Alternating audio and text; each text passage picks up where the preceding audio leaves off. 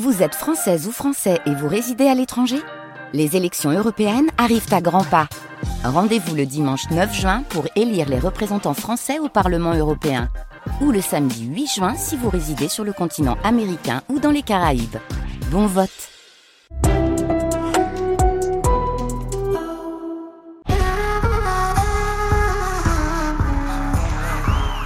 Un point de lumière flou. Ukraine 2022 2024. Розмита крапочка світла. Україна 2022-2024. Une émission d'Evgenia Rudenko et Alexandre Planck. Texte Людмила Тимошенко, Артем Чех, Ірина Цілик, Анастасія Дмитрук, Софія Андрухович, Максим Кривцов. Доброго вечора, ми з України. Avec les voix de Марія Кириченко, Ганна Кузіна, Настя Бурдейна, Євгенія Руденко, Артем Чех, Ольга Корива, Руслан Савчук, Дмитро Медяний, Богдан Кагляк, Данило Чанко, Ангеліна Пашина et Maud Weiler, Audrey Bonnet, Antoine Berry-Roger, Irène Jacob, Laure Calamy. Création sonore Antoine Berry-Roger. Équipe de réalisation Maria Nestarenko, Vitaly Zakharchuk, Justine Dibling, Manu Couturier et Titouane Oex.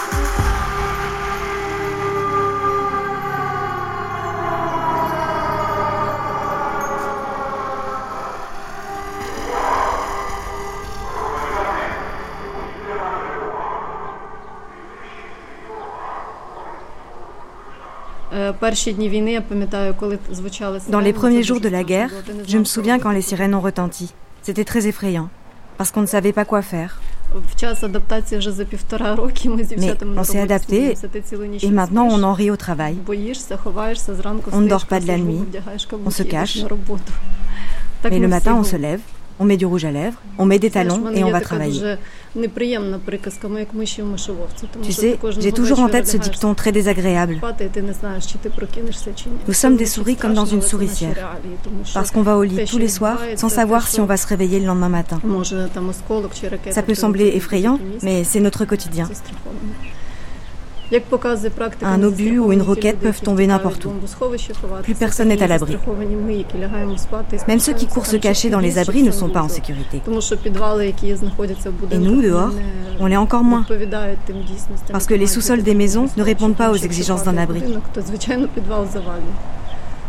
Si un bâtiment s'écroule, le sous-sol s'effondrera certainement. Dans le cas d'un bombardement, même les débris peuvent te tuer. Il n'y a pas si longtemps, avant le début de la guerre, personne n'y pensait. Mais aujourd'hui, nous, on en parle autour d'un café. Par exemple, les explosions à Kiev. On sait tout de suite s'il s'agit d'un système de défense aérienne ou d'un système portatif de défense antiaérienne, selon le bruit des explosions. Lorsque tu deviens incollable en équipement militaire, c'est inquiétant. Parce qu'au final, tu t'y connais mieux en modèle de missile qu'en marque de cosmétiques. Ici, les enfants peuvent reconnaître n'importe quelle arme au bruit qu'elles font.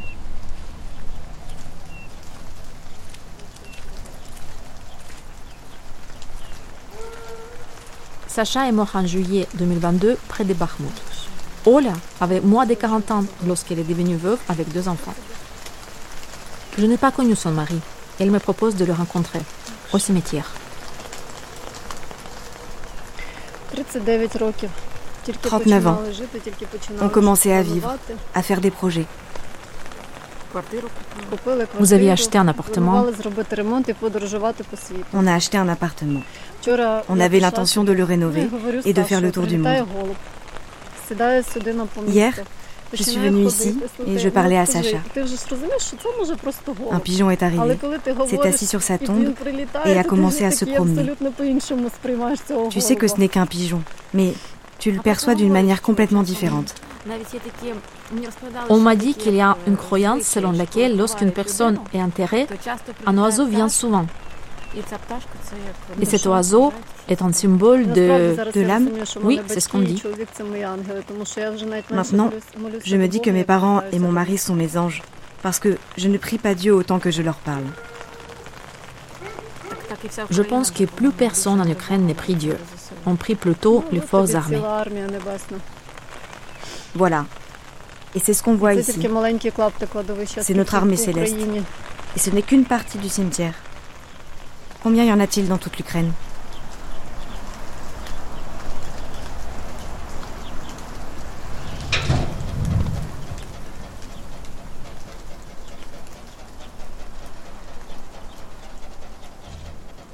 Моя мама чайник. Ma mère est vieux jeu.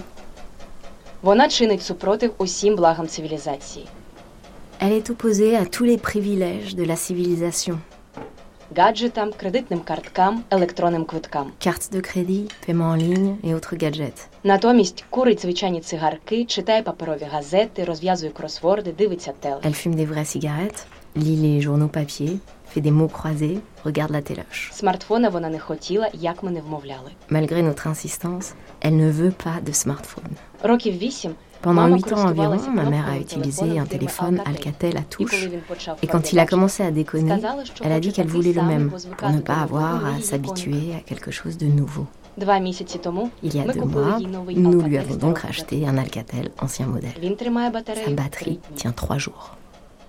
Maman habite à Irpin, elle a gagné son appartement à la loterie nationale, le Loto Zabava. C'est une autre lubie de ma mère. Elle est passionnée de jeux de hasard.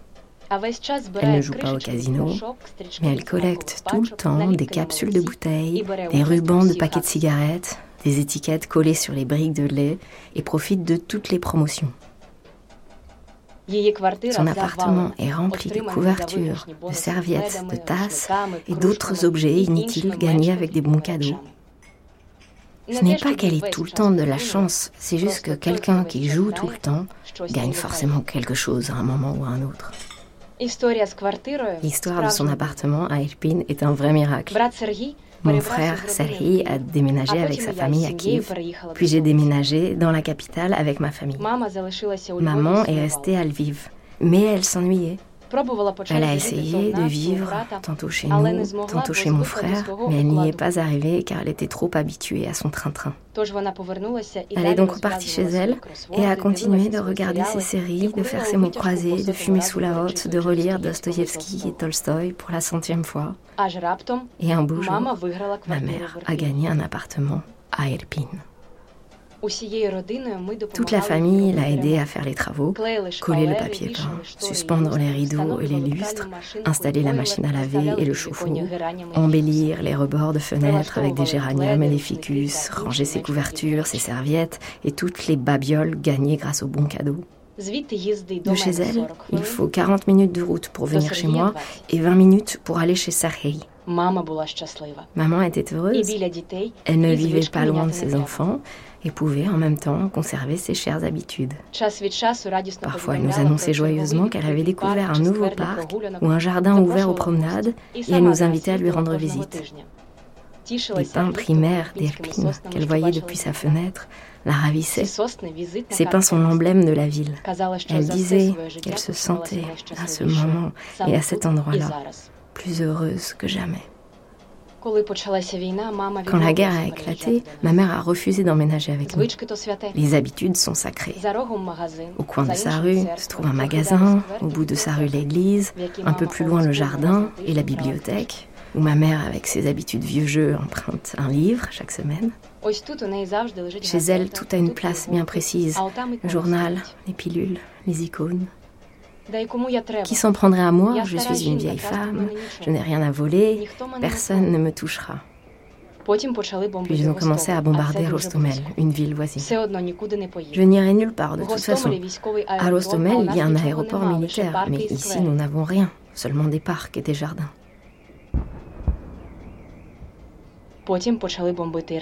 Puis, ils ont commencé à bombarder Irpin. Les enfants, laissez-moi tranquille, personne ne touchera aux civils. Ils ont besoin d'une route vers Kiev. Alors c'est mieux si c'est vous qui venez chez moi. Puis à Irpin, ils ont fait sauter les ponts et le réseau électrique a été endommagé. Il n'y avait plus de lien avec Kiev. Maman, tu as rechargé ton téléphone? Oui, il est rechargé. Ne m'appelle pas. Envoie juste des SMS le matin et le soir. Puis ils ont coupé l'eau. Maman, est-ce que tu as fait une réserve d'eau? Oui, c'est fait. Ensuite, on a commencé à entendre parler de personnes abattues dans leur maison et à voir des photos de zones résidentielles bombardées. Maman?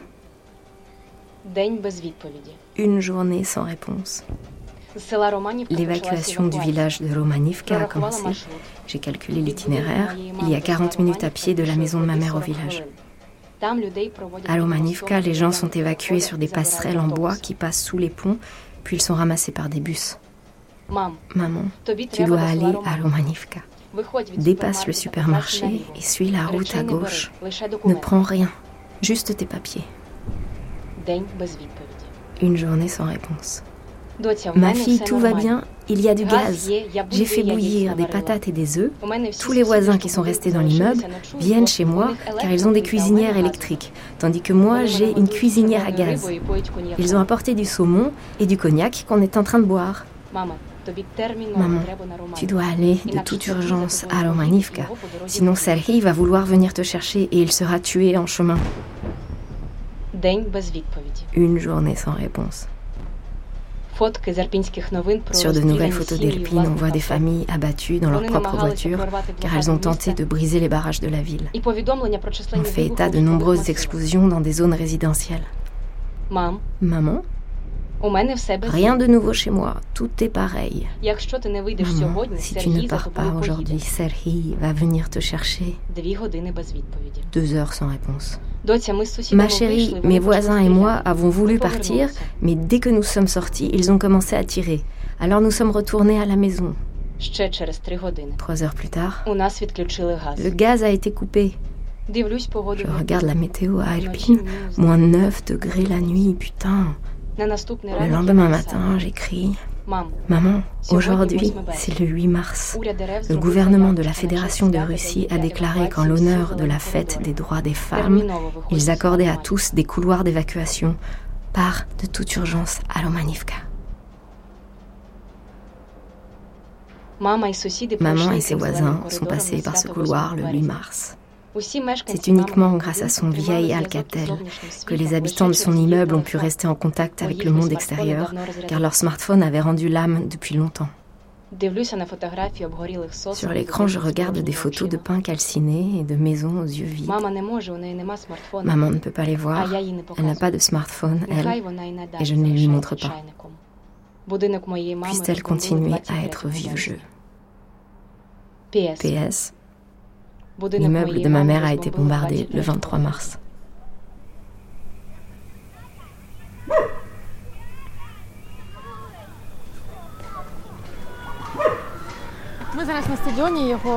On est au stade d'Irpin. Il a été rénové du mieux possible, bien qu'on voit toujours des trous causés par des mines. On entend les travaux et des enfants sont en train de jouer.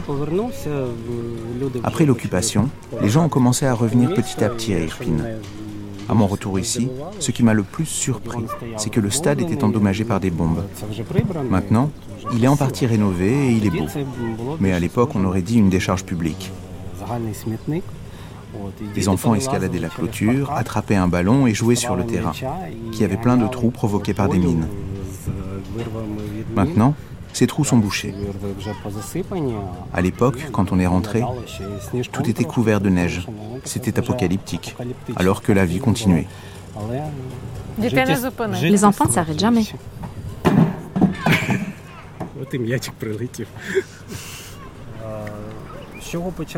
Les occupants avaient commencé à viser nos établissements scolaires, nos universités, nos institutions culturelles car ils savaient que la culture est le ciment qui fait tenir une nation.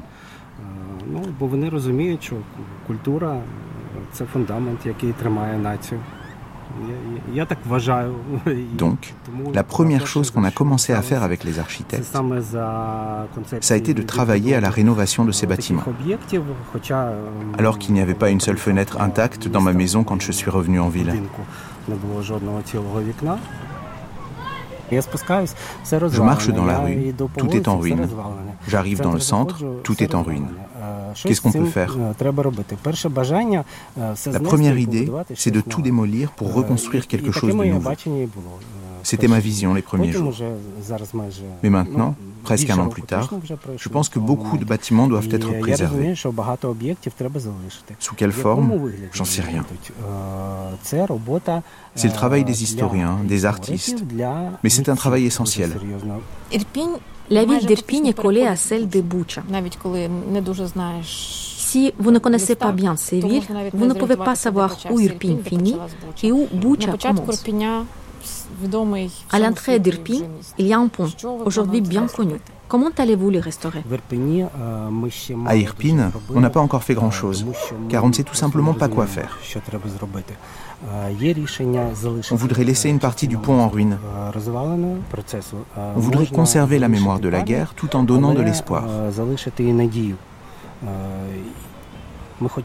On voudrait que ce projet soit un symbole pour toute l'Ukraine, que quand vous arrivez en ville, vous puissiez voir quelque chose de lumineux au loin.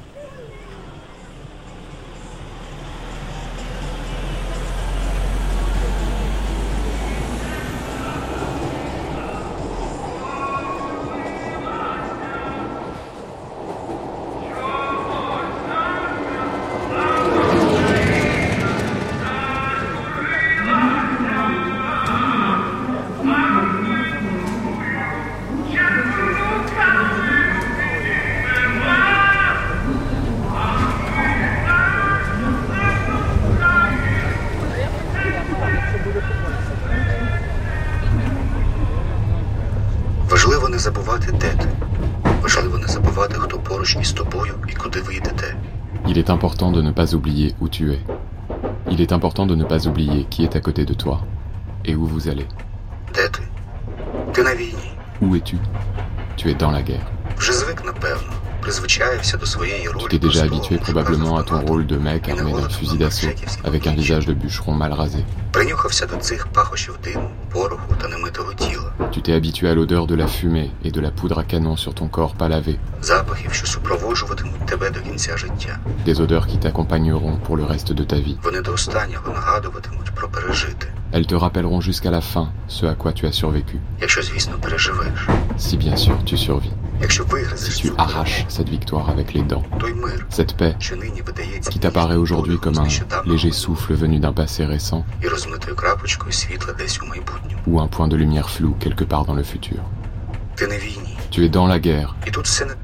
Et rien ici n'est pareil à ce qu'il y avait avant qu'elle n'arrive soudainement dans ta vie calme et confortable.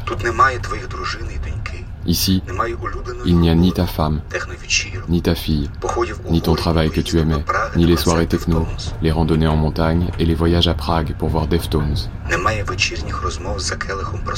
Il n'y a pas de discussion le soir autour d'un verre de Prosecco, pas de polémique tranquille sur les initiatives culturelles, pas de sortie au cinéma pour voir le nouveau Estlund ou Chloé Zhao. Ici, tu n'as pas ta console de DJ, ton snowboard avec le portrait de John Lennon dans le style de South Park, ni tes livres sur des étagères blanches Ikea. Tu as perdu ta capacité à lire, à créer, à rêver. Tu as même perdu ton vrai nom. Désormais, on t'appelle par ton nom de code. Et ce n'est qu'au quartier général, dans les papiers officiels, qu'il est possible de retrouver ton nom et ton prénom. Toi qui n'as jamais eu d'ennemi, tu as un ennemi majeur à présent, qui est le plus grand pays de cette planète. Avec une cruauté stupide et insensée, il t'a arraché tout ce que tu avais vécu et tout ce pourquoi tu vivais jusqu'alors. Avec qui es-tu Et où allez-vous? 50 mecs avec des mitrailleuses et des visages brûlés comme de l'écorce de pain sont avec toi. Et vous allez là où les autres préfèrent ne pas regarder. Parce que là où vous allez, il y a la mort. La viande sanglante, les corps cuits dans des voitures calcinées, les villages rasés jusqu'aux champs et les villes éventrées par les bombardements d'artillerie qui ressemblent à du gruyère gâté. Tu conduis ces mecs sur des kilomètres de route emportés par les pluies d'automne, à travers des forêts traversées par les balles et les obus, à travers les champs brûlés et des ruines de béton. La guerre vous autorise à être qui vous êtes, sans avoir à dissimuler votre grossièreté provinciale ou votre snobisme citadin, votre ignorance ou votre arrogance. Vous pouvez même être ce que vous n'étiez pas avant. Courageux, cynique, brutal, sentimental, empathique et même cruel. La guerre vous a donné ce droit d'avancer presque aveuglément, mais dans la bonne direction. Vous cheminez dans le bruit blanc de cette réalité, vous heurtant parfois contre votre spectateur, un habitant d'Ukraine qui, loin des lignes de front, est fatigué de la guerre, un Européen choqué par les nouvelles devant les lasagnes chaudes des trattorias accueillantes dans ces villes aux hivers doux, un Brésilien ou un Argentin indifférent qui ne s'intéresse pas plus à cette guerre qu'à l'indexation des entreprises sucrières chinoises. On vous regarde comme les protagonistes d'une émission interactive.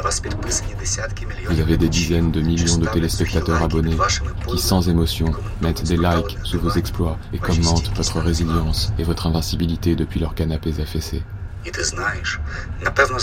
Et toi, tu sais très bien que rien ne t'arrêtera. Personne ne te forcera à faire demi-tour. Parce que tu n'oublies pas où tu es. Et qui est avec toi. Et surtout, l'objectif que tu poursuis. Même si c'est un point de lumière flou, quelque part dans le futur.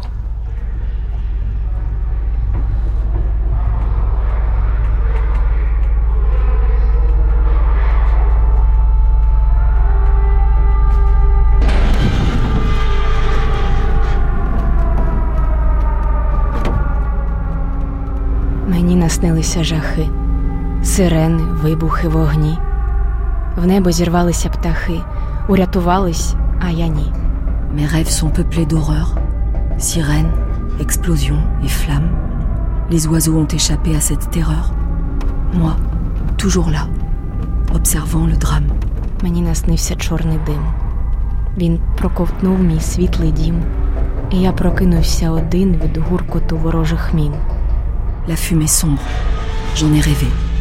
Je l'ai vu dévorer ma maison claire.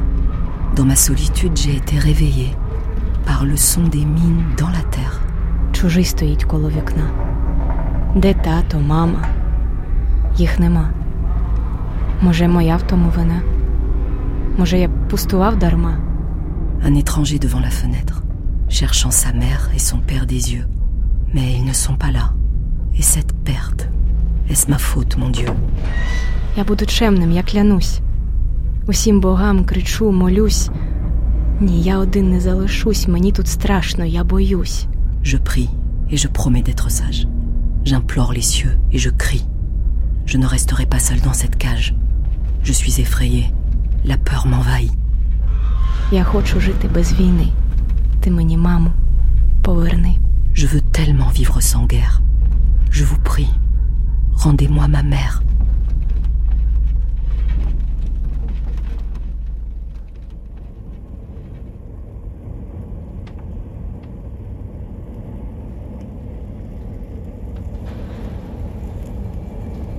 Dans la nuit du 5 au 6 juillet 2023, Lviv a subi une attaque des missiles. Un missile russe a touché un immeuble résidentiel dans le centre de la ville. Dix personnes ont été tuées et plus de 40 blessés. Jusqu'alors, Lviv était considérée comme une ville relativement calme. Les habitants de Kiev s'y rendaient le week-end pour dormir après les bombardements quotidiens de la capitale. À l'époque, je me trouvais chez ma cousine Svetlana, dans la banlieue de Lviv. Et je n'ai pas entendu l'alarme antiaérienne. J'ai été réveillée par son fils, mon neveu Danilo, qui m'a dit de descendre immédiatement dans l'abri antiaérien de la maison, car des missiles de croisière étaient en train d'arriver. Vous avez pensé à aménager votre propre abri antiaérien dès le début de la guerre? La priorité, c'était de nous protéger de la menace nucléaire, des frappes nucléaires de la Russie sur l'Ukraine. Ce n'est pas du tout un abri anti-atomique, mais le petit spa où nous avions l'habitude de prendre un bain de vapeur en temps de paix et de passer du temps avec nos amis. все увесь мирний час проводили з друзями. J'avais l'habitude de prendre des bains de vapeur avec vous. Et maintenant, j'y viens pour me protéger des bombes. On a beaucoup de chance de l'avoir et d'avoir pu l'aménager rapidement. Le premier jour, on a pris nos documents les plus importants. On a fait une réserve de nourriture et une réserve d'eau. Et on a aussi des masques à gaz. Là et là. Tu as maintenant 21 ans. Tu venais d'obtenir ton diplôme de master. Comment se sont déroulées tes études? Parce que je cru comprendre qu'il y a eu à la fois le Covid et la guerre. Est-ce que tu as pu voir tes camarades de classe? Pendant la première année et une petite partie de la deuxième année, on a échangé. Mais quand le Covid a commencé à s'étendre, on a dû suivre nos cours à distance. On n'a plus vu nos camarades de classe, ni nos professeurs. Et la qualité de l'enseignement s'est détériorée.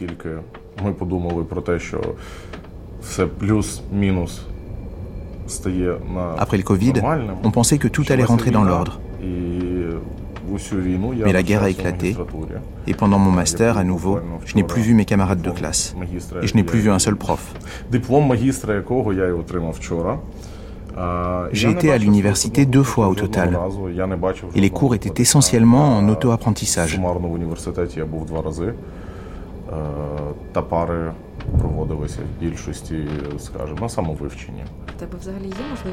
Tu as envie de passer du temps avec tes amis? Oui, j'en ai envie. Je suis une personne très sociable. Mais malheureusement, les amis que j'avais... Je suis de Lviv. Et mes amis les plus proches étaient à Lviv. Quatre d'entre eux sont morts.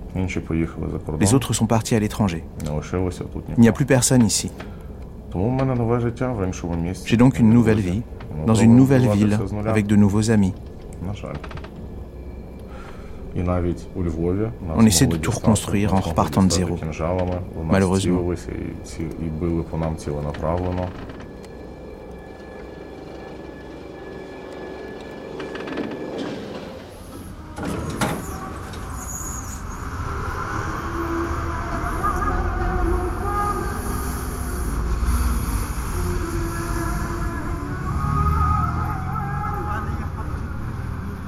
років тому ми з чоловіком святкували мій день народження у Стамбулі. Il y a quelque temps, mon mari et moi sommes partis fêter mon anniversaire à Istanbul. Слухали крики чайок і магнетичний спів муедзинів. Nous avons écouté les cris des mouettes et le chant magnétique des muezzines. Їли в'ялені оливки і смажені мідії, гуляли. Nous avons mangé des olives séchées et des moules frites. Кохалися в готельному номері. Nous nous sommes promenés, avons fait l'amour dans la chambre d'hôtel, puis regardé en silence, longuement, le ciel gris et cru de novembre. Le dernier jour du voyage, mon corps était si plein et si léger que j'ai voulu lui apporter la touche finale en allant au hammam pour me laver de toutes les peines de Kiev. Je me suis donc rendue dans un ancien bain public d'Istanbul qui avait une noble histoire et des mosaïques. Nous étions lundi matin, j'avais donc l'espoir que je pourrais être seule.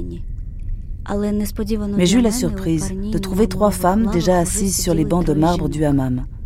J'ai pris place sur un banc vide. et j'ai senti sur moi le regard de mes voisines, des jeunes filles blondes. Elles m'ont observé pendant un certain temps. Puis celle qui était la plus jolie, avec des seins fermes, m'a demandé Vous êtes russe, vous aussi? Immédiatement, j'ai senti une nausée envahir mon plexus solaire. J'ai marqué un temps avant de répondre calmement et fermement.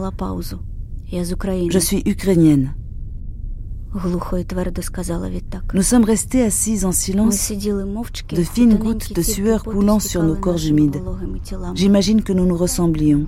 Ce n'était pas pour rien que cette blonde m'avait immédiatement identifiée comme une femme slave. Mais quelle ironie du sort. Mon pays était déjà frappé par une guerre déclenchée par les Russes. Et voilà que je me trouvais assise dans une petite pièce étouffante avec trois ennemis.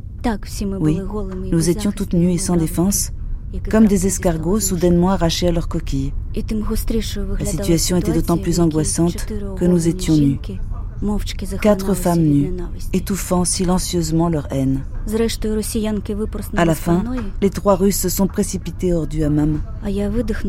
J'ai expiré longuement, anéanti au point de pleurer. J'ai continué à fondre pendant une éternité, me dissolvant dans l'intemporalité, goutte à goutte à goutte, jusqu'à ce qu'une jeune femme turque corpulente, en soutien-gorge et culotte de coton foncé, avec une fine moustache au-dessus de la lèvre, m'appelle. La masseuse ne parlait pas anglais et je ne parlais pas turc, mais le langage des mains nous suffisait. J'étais allongée sur le tchebektash. La turque me pétrissait le dos et les jambes avec ses mains fortes, quand soudain, de manière totalement inattendue, elle s'est mise à chanter. Le chant profond venant de sa poitrine et amplifié par l'acoustique du hammam montait de plus en plus haut, remplissant la pièce, enveloppant, guérissant, me caressant doucement la tête comme un enfant. Je me suis mise à pleurer. Que pouvait bien chanter cette femme aux cheveux noirs? Peut-être quelque chose comme Eh bien, petite brindille ukrainienne, Ablassim, ma sœur, ne pleure pas ainsi. Le monde est infiniment grand, bon et cruel à la fois, mais il est tel que le Tout-Puissant l'a voulu, et ça n'a pas d'importance que tu n'y crois pas. Tu pleures de colère, mais tu n'as pourtant aucune idée de ce qui t'attend.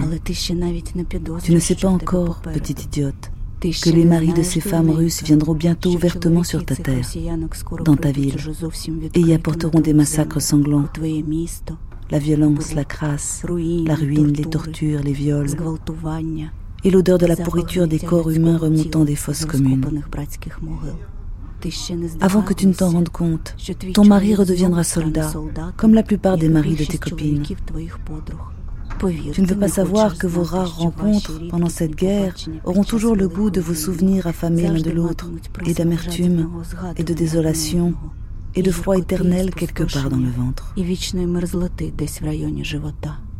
Tu ne veux pas savoir que la maison douillette de vos amis communs, où vous avez passé tant de soirées chaleureuses, sera détruite par un obus. Que tant de vos bons amis fuiront vers d'autres mondes lointains et s'y sentiront irrémédiablement seuls.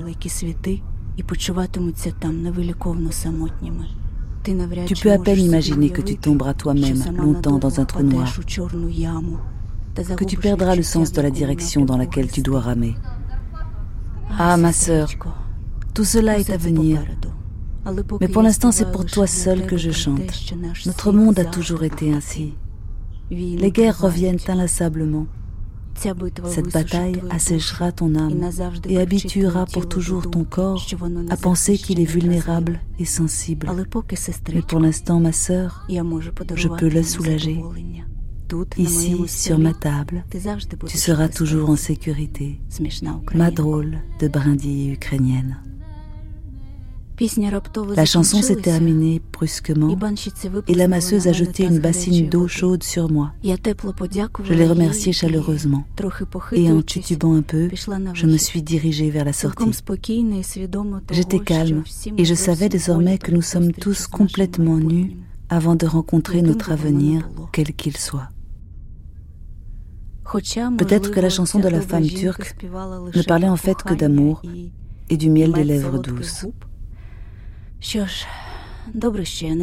C'est finalement une chance que je ne parle pas le turc, car j'ai pu entendre ma chanson.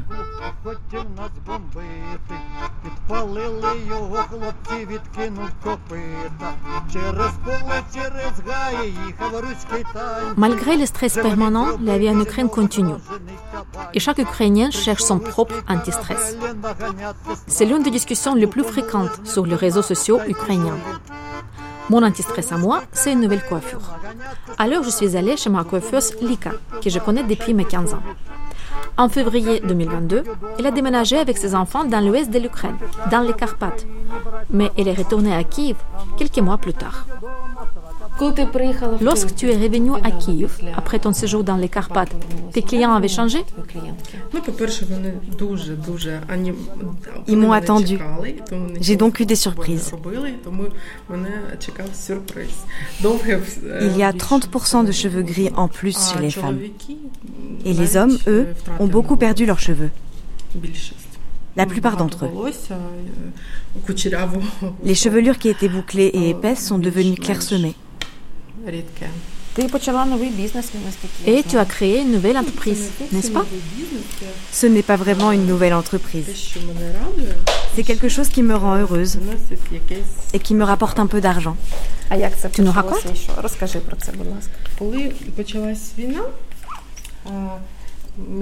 Quand la guerre a commencé, mon mari m'a apporté mon matériel de couture dans les Carpates et j'ai commencé à tricoter pour éviter de lire les nouvelles tout le temps. Pour me distraire, j'ai tricoté.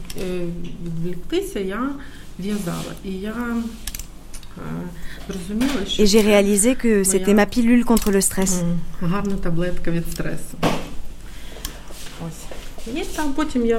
Et puis j'ai commencé à tricoter des sacs.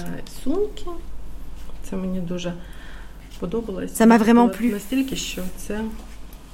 Je suis tellement fascinée par le tricot que c'est devenu mon deuxième métier.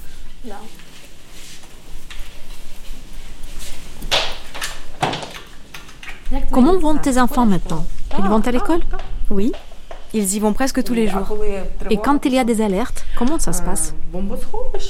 Ils vont dans l'abri anti-aérien. Les enfants y vont avec leurs professeurs. Ils aiment beaucoup ça, car pendant ce temps-là, ils ne travaillent pas. Ils restent juste assis. Ils n'ont pas peur des alertes? Et de devoir aller aux abris?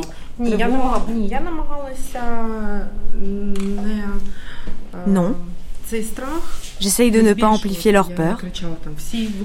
Je ne crie pas ⁇ Tout le monde aux abris, il faut avoir peur !⁇ Non, je le fais avec humour. Et comment tu arrives à faire de l'humour? Mon mari est très responsable. Il s'assure que tout le monde est dans l'abri. Et quand on y est, je dis aux enfants que nous mourrons tous un jour. Mais pas aujourd'hui. Tout ça pour qu'ils voient que je n'ai pas peur et qu'ils ne doivent pas avoir peur non plus. C'est un drôle d'humour. Ce doit être de l'humour noir. J'ai remarqué qu'aujourd'hui, presque tout l'humour ukrainien est noir, non? Eh bien oui. Nous plaisantons beaucoup. C'est probablement une sorte de réaction de défense de notre cerveau pour ne pas être tout le temps dans la peur et dans l'horreur.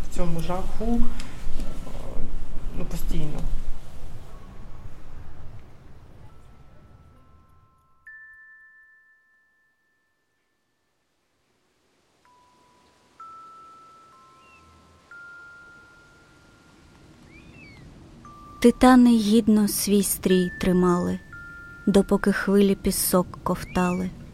Батьки молились, жінки благали, а світ дивився, як їх вбивали. Avec dignité, les titans se tenaient sous le bruit du sable que les vagues balayaient. Les parents priaient, les femmes imploraient. On les tuait, le monde observait. Титани з вітру, титани з моря, повінці повні людського горя. Вони пліч опліч стояли поряд, а у очах був безстрашний погляд. Titan fait de vent par la mer pétrie, de chagrin humain jusqu'au bord rempli. Côte à côte et sans peur, ils ont accueilli les ténèbres qui, leur terre, ont envahi. Титани світла із сонця сплаву, грудьми тримали орди навалу, мов леви бились за честь і славу, за незалежну свою державу. Titans de lumière que le soleil a forgés. Avec leur torse, l'ennemi, ils ont repoussé. Pour l'honneur et la gloire, ils ont résisté pour que leur pays, libre, puisse exister. Титани бились, мечів не склали, їх оточили, їх катували, їх затиснули та не зламали, а світ дивився, як їх вбивали. Titans qui, en sueur, sans répit, ont lutté. On les a encerclés et sans cesse torturés, empoignés. Ils n'ont pas été brisés. Et le monde était là, à les observer.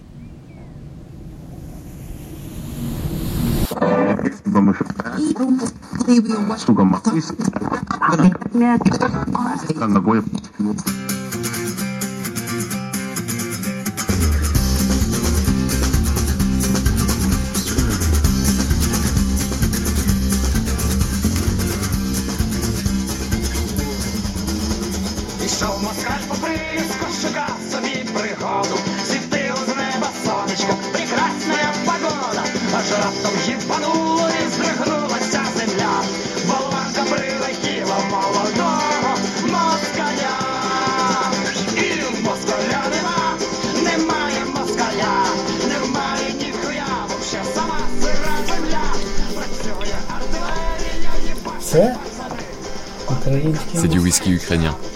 Vous le faites vous-même Oui, moi. Qui d'autre Un peu, s'il vous plaît. Les tasses sont allemandes.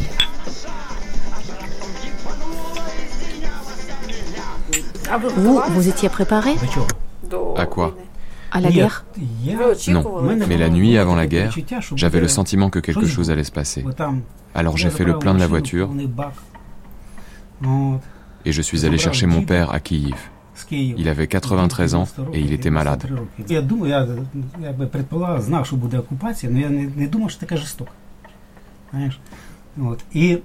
Je savais qu'il y aurait tôt ou tard une occupation, mais je ne pensais pas qu'elle serait aussi cruelle. Quand il y a une explosion au loin, ça va. Mais quand les mitrailleuses tirent juste dans ta rue et que tu as en plus avec toi ton père mourant, ça devient vraiment terrifiant. Il est mort le 4 mars à minuit.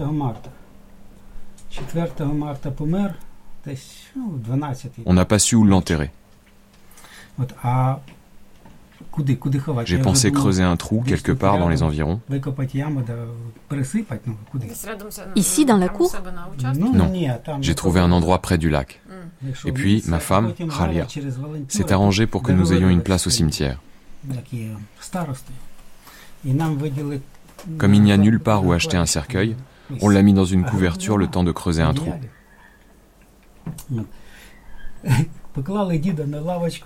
Imaginez, on est là, tous les trois, ma femme, mon voisin Ihor et moi. Et là, des avions de chasse nous survolent juste au-dessus des pins. Que faire? Sauter dans le trou ou courir vers la forêt? Quand les orques sont arrivés, ils ont tiré sur tout ce qui bougeait. Un jour, six voitures avec des civils sont parties d'ici. Ils s'enfuyaient. Ils passaient par Makarif. Arrivé à un feu rouge, cinq voitures sont passées, mais pas la sixième. Elle s'est arrêtée. Les personnes qui se trouvaient dans les cinq voitures ont toutes été tuées, mitraillées par les orques, sauf une femme et un garçon de 12 ans qui ont seulement été blessés. Ils ont amené ce garçon dans la ville la plus proche. La femme est morte de ses blessures et il n'y avait pas de médecin pour le garçon. Il n'y avait qu'une infirmière et un vétérinaire. Tous les médecins s'étaient enfuis. Il n'y avait plus personne. Et ce vétérinaire faisait des interventions chirurgicales. Et il a sauvé les garçons Oui, il l'a sauvé.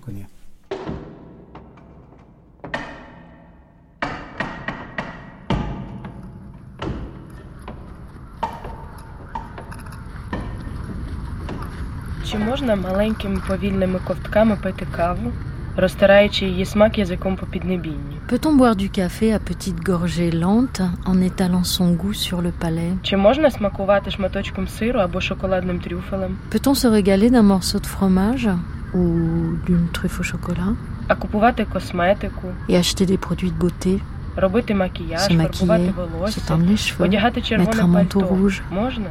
Est-ce possible Фліртувати з продавцем собачого корму дозволено? Est-il permis de flirter avec le vendeur de nourriture pour chien Чи можна радіти весняним Peut-on se сонячним réjouir des rayons de променям soleil et des на bourgeons sur les пущеному arbustes а et se прогулюватись без promener поспіху, sans se presser розмовляючи на en bavardant відсторонені sur des теми, sujets anodins прямувати se rendre до au lac озера, pour щоб voir une подивитись на tortue черепаху, ou bien des або на couples de качені canards пари, або ou на те, observer як над comment les водою cygnes злітають s'envolent лебеді. de la surface de l'eau Чи можна ходити до Peut-on aller книгарні, dans les купувати нові librairies книжки? et acheter de nouveaux livres Чи можна читати? Peut-on lire Чи Lire est devenu impossible, tout comme regarder un film ou écouter de la musique.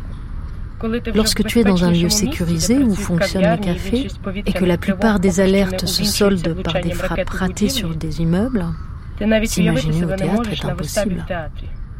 Et ce, bien que des spectacles aient lieu dans les abris et que le théâtre, dès le début de la guerre, se soit transformé en centre de volontariat où on fabrique des anti-hémorragiques, où on tisse des filets de camouflage et que les loges soient devenues des abris pour les réfugiés venant d'endroits véritablement dangereux. Dès le début de la guerre, on ne peut pas faire les choses, même les plus simples et les plus basiques. On ne parvient plus à manger ni dormir. La nourriture perd son odeur et sa saveur à peu près comme avec le Covid. Et le corps refuse de l'admettre. Tout comme il ne te laisse pas te détendre. Ne relâche pas ta tête. La tension apparaît comme la première réaction, comme un moyen de protection. D'un côté, tu es constamment en alerte, de l'autre, tu es dans un état d'étrange sidération corporelle et intellectuelle, presque paralysé. Comme si, en arrêtant de bouger et d'accomplir tout geste, tu devenais invisible.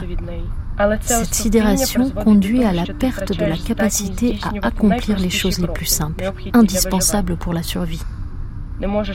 Tu es incapable d'établir un plan, de réunir tes affaires, de réfléchir à un moyen de transport et à un itinéraire. Et dès lors, tu ne parviens pas à quitter tout de suite ou même à quitter tout court ta maison pour partir quelque part, là où les explosions ne sont pas aussi fréquentes. Tu n'arrives pas à la quitter avant tout parce que c'est ta maison. Et par conséquent, c'est une partie de toi. En la quittant, tu te scindes en morceaux. L'un restera à la maison avec toutes tes plantes qui dépérissent lentement, avec tes livres qui prennent la poussière. Quelques autres morceaux vont se disperser dans différents points géographiques avec tes proches, qui souffrent bien plus que toi. Cela arrivera un peu plus tard, lorsque passera la première réaction à l'approche de la mort, lorsque tu émergeras de la sidération. Une autre réaction est l'excès des actions, des sentiments, des intonations, des jugements.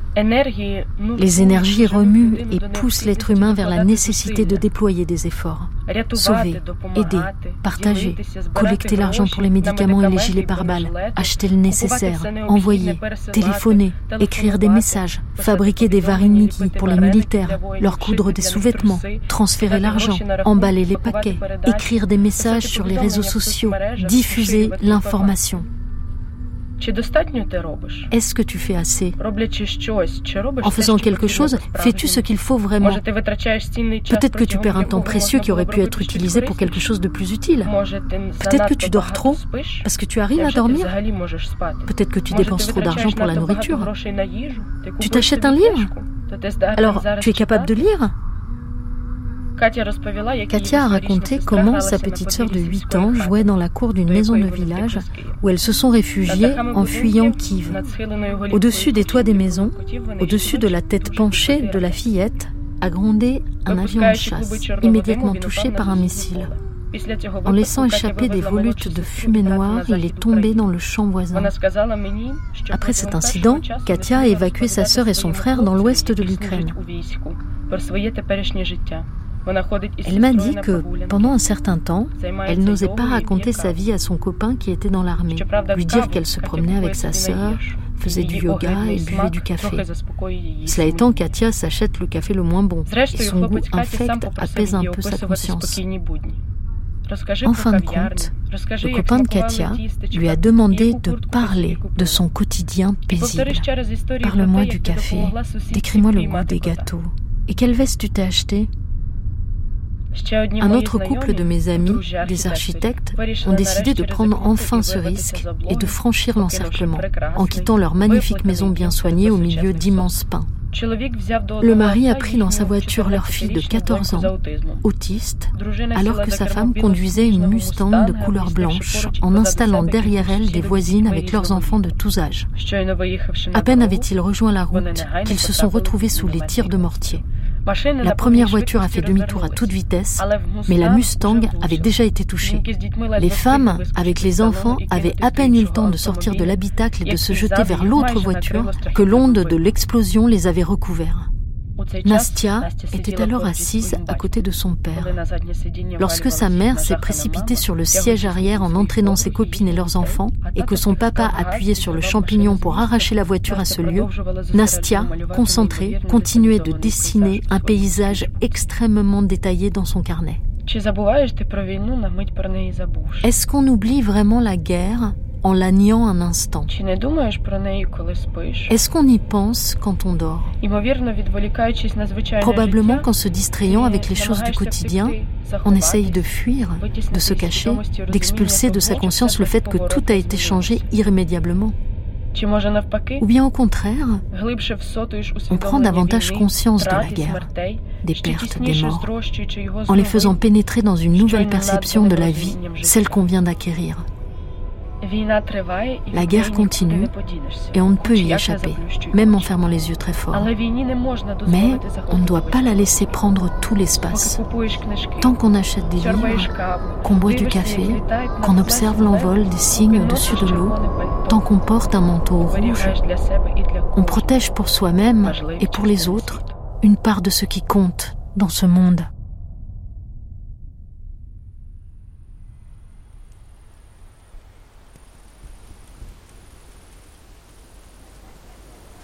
Bonjour Alexandre, c'est Evgenia. Je voulais te dire, euh, en janvier, il y a un jeune poète ukrainien qui est mort, Maxime Kravtsov. Son abri a été bombardé, il était sur le front à l'est.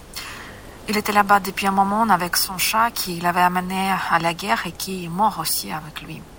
Il avait 33 ans et son enterrement a été fait à Kiev en janvier. Il y avait beaucoup de monde et les gens avaient apporté beaucoup de fleurs, des violettes, parce qu'il parle des violettes dans le dernier poème qu'il a écrit. Je voudrais bien te lire ce dernier poème. Alors, voilà. Моя голова котиться від посадки до посадки, як перекоти поле, чи м'яч. Ma tête roule de lisière en lisière, comme une boule d'herbe sèche, comme une balle. Mes bras arrachés feront des violettes au printemps. Mes jambes seront emportées par les chiens et les chats.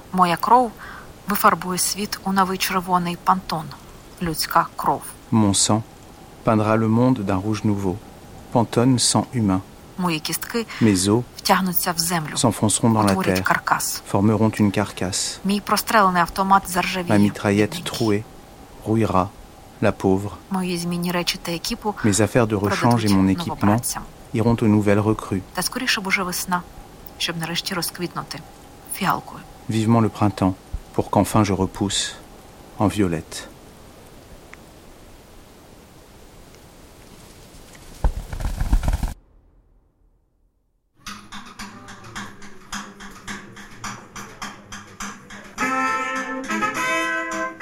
Point de lumière flou. Ukraine 2022-2024. Réalisation Evgenia Rudenko et Alexandre Planck. Texte Ma mère et vieux jeu de Ludmila Timoshenko. Les yeux de Mariupol d'Anastasia Dmitrouk. Un point de lumière flou d'Artem Tchekh. Parler, crier d'Irina Tsilik. Une Mustang blanche explose de Sofia Andrukhovich. Violette de Maxime Krivtsov. Avec Marie Kirichenko, Anna Kuzina, Nastya Bourdeina, Evgenia Rudenko, Artem Tchekh, Olga Koriva, Ruslan Savchuk, Dmitro Mediani, Danilo Tchankov, Angelina Pachina et Maud Weiler, Audrey Bonnet, Antoine Berry-Roger, Irène Jacob, Laure Calamy. Création sonore Antoine Berry-Roger. Assistante à la réalisation Justine Dibling. Équipe de réalisation Maria Nesterenko, Vitaly Zakharchuk, Manu Couturier et Titouan Oex. Traduction des textes Evgenia Rudenko, Laure Egorov, Alexandre Planck, Irina Bonan-Dmitrichine et Nastasia Daouron. Conseillère littéraire Céline Jouffroy. Un point de lumière flou est un projet initié par l'association Making Waves. Un grand remerciement à Diane Mdin et à la fondation Craig Joy pour son accompagnement.